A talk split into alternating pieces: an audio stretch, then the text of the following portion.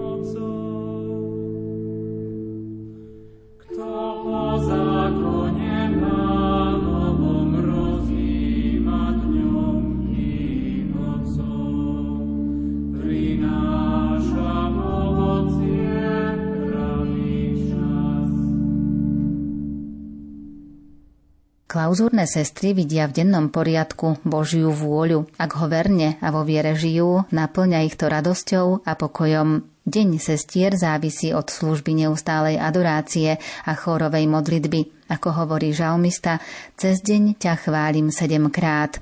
Aj rúžové sestry chvália pána sedemkrát denne spoločnou modlitbou breviára v chóre. V ostatných hodinách dňa a noci kľačia v tichej adorácii pred pánom v Eucharistii, striedajúc sa po pol hodine počas dňa a po hodine v noci. V modlitbe zastupujú svojich blížnych a všetkých, ktorí majú účasť na hlásaní Evanielia, aby chválili pána, ďakovali mu a vyprosovali jeho požehnanie. Čas od poludnia má u rúžových sestier takúto podobu. Najbližšie sa počas dňa potom stretáme o 12. Je to ďalšia modlitba spoločná. Modlitba na poludnie voláme ju sexta. Potom ostávame ešte v kaplnke na ďalšie také spoločné modlitby, ale už také individuálne, také naše v rámci kongregácie. Máme 3 minúty na spýtovanie svedomia. Potom sa modlíme Duchu Svetý príď z neba, ten hymnus, to je JKS 217. A potom sa modlíme Aniel pána. A nakoniec, kým nebola pandémia, tak sme mali tak, že sme sa modlili žám 51. kajúci žám. Ten sme sa modlili vlastne, keď sme vychádzali z kaplnky, až kým sme neprišli do jedálne. Teraz je to trošku pozmenené, modlíme sa ho ešte v kaplnke. Potom ideme teda na obed a po ňom zhruba od tej 13. hodiny Tiež je taký program, že máme hodinu na voľný čas. Niektorá sestra má v tom čase adoráciu, niekedy niektorá má službu na vrátnici. Je to tiež také, že kto si čo vyberie, alebo teda komu čo prípadne podľa toho, čo treba práve v tom čase urobiť. Máme aj taký rozpis, takú tabulu magnetickú a tam si každé ráno pozrieme, kedy má kto službu, kedy má byť na adorácii. A podľa toho, kedy máme voľný čas, kto má byť predtým hodinku, potom nejaké hodinku, dve, tak podľa toho si už zadeli prácu, ktorú má určenú alebo sa ide modliť v tom čase. Je to už také individuálnejšie. kedykoľvek budete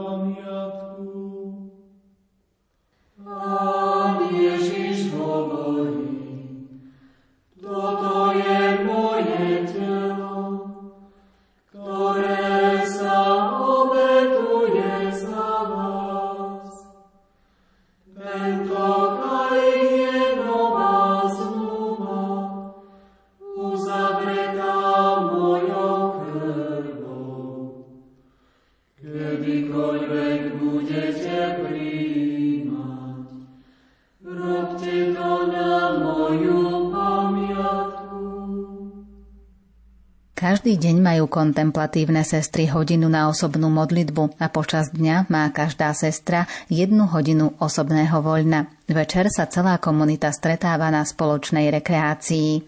Ako som spomenula, v nedelu máme Svetú omšu o 8, takže vtedy máme raňajky trochu skôr. Predtým sa modlíme posvetné čítanie a po Svetej omši tiež tá modlitba predpoludním a zhruba od tej 4 na 10 máme tiež taký voľnejší program.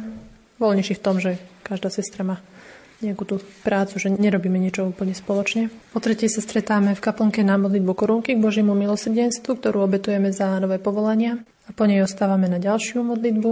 Voláme ju modlitba popoludní alebo nona. A potom je olovrant. Ten je ľubovoľný, kto chce, kto môže, kto nemá v tom čase adoráciu alebo nejakú prácu, ktorú treba hneď urobiť. A v nedelu máme tento olovrant spoločný, to také posedenie, porozprávame sa.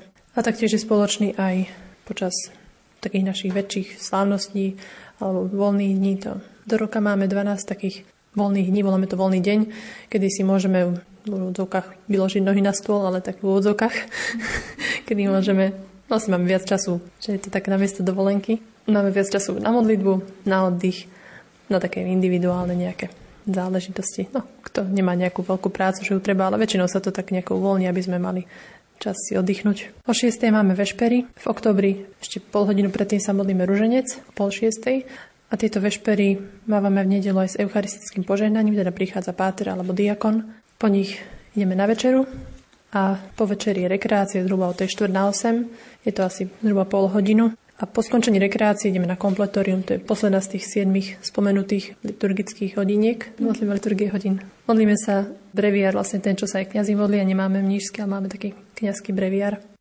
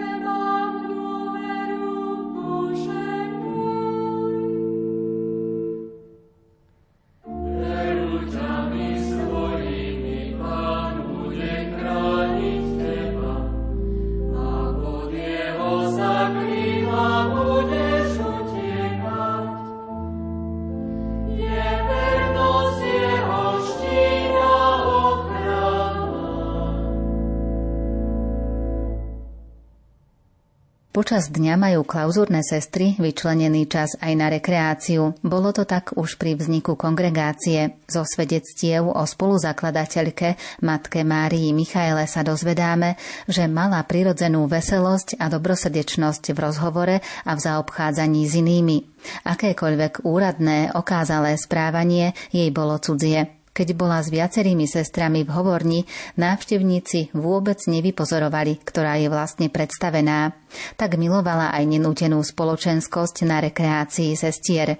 Keď jej to len trochu bolo možné, trávila tento čas so sestrami, radovala sa s radujúcimi, zabávala sa, žartovala a sama rozprávala veselé veci. Mnohým novým sestrám, ktoré práve vstúpili, padlo veľmi dobre práve to, ako nenútene, srdečne a veselo vychádzali sestry na rekreácii s ctihodnou matkou, aká skvelá rodinná veselosť bola okolo nej. A takáto príjemná atmosféra je aj medzi rúžovými sestrami v Nitre. Raz do roka máme taký špeciálny deň, volá sa to rodinný sviatok. Je to ešte duchovné dedičstvo od nášho zakladateľa, ktorý Spočiatku, kým ešte okolo neho bolo málo spolupracovníkov, tak oslavovali sviatky každého individuálne, kedy on slávil, ale neskôr už toho bolo tak veľa, že ani dní v roku nestačili. Takže potom zaviedol taký spoločný, že kedy si tak spoločne pripomenuli všetky nejaké tie jubilá, výročia, narodeniny, mení, proste všetci oslavovali spolu. No a my sme si to tak nehali. Sice oslavujeme individuálne, kedy má ktorá sestra meniny, ale máme aj tento rodinný sviatok a je to väčšinou taký veselý čas. A dosť často ideme, kým je dobre počasie, von do záhrady, k ohnisku, niečo opekáme, alebo sa tak hráme. Máme aj psa, tak on tiež ľúbi hrať, akože tak, no, trošku do lopty kopať, hrá sa na futbalistu, takže s ním je tiež do zábavy. No a ešte som k tej rekreácii chcela spomenúť, že je to taký spoločný čas, kedy sa môžeme rozprávať, lebo počas dňa máme močanie také všeobecné a po tej modlitbe kompletóri až do rána je vlastne prísne močanie. Počas tejto rekreácií sa teda môžeme rozprávať, hrať, môžeme ju využiť na ručné práce. Vyrábame ružence, čo sme spomenuli, sestra vyšíva ornáty, alebo spolu sa venujeme nejakej takej záľube, alebo ideme na prechádzku.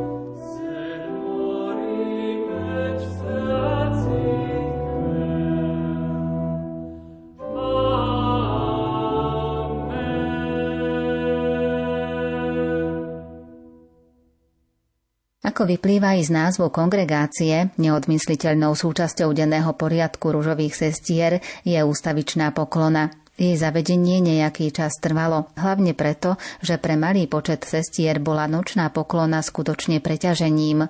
Poklona bola iba cez deň, a to pred zatvoreným bohostánkom. V marci 1897 sa začalo aj s nočnou poklonou, spočiatku iba raz do týždňa, no už pred otvoreným bohostánkom. Sestry mali poklonu často 2 až 3 hodiny, kľačali na zemi alebo na malých detských kľakátkach. Keď sestrám zakladateľ dovolil aj počas dňa súkromné vyloženie oltárnej sviatosti, boli šťastné. Vlastne celý denný poriadok je určený modlitbou liturgie hodín, ktorá je vlastne takou schémou a potom do nej sa dopasujú všetky ostatné, či už tie adorácie alebo aj ostatná práca. Tá liturgia je predpísaná vlastne pre všetky spoločenstva, pre všetky komunity Ale už tak mierne sa to líši, že vešpery má niekto neviem, pol hodinu skôr alebo možno o hodinu skôr, kde majú staršie sestry, tak tam treba viacej času na tú spoluprácu, teda akože pomoc tým sestrám pred ukladaním sa na odpočinok alebo takto. Alebo tie ranejky niekde môže byť skôr, nie, trošku neskôr, ale je to vlastne viac menej to isté.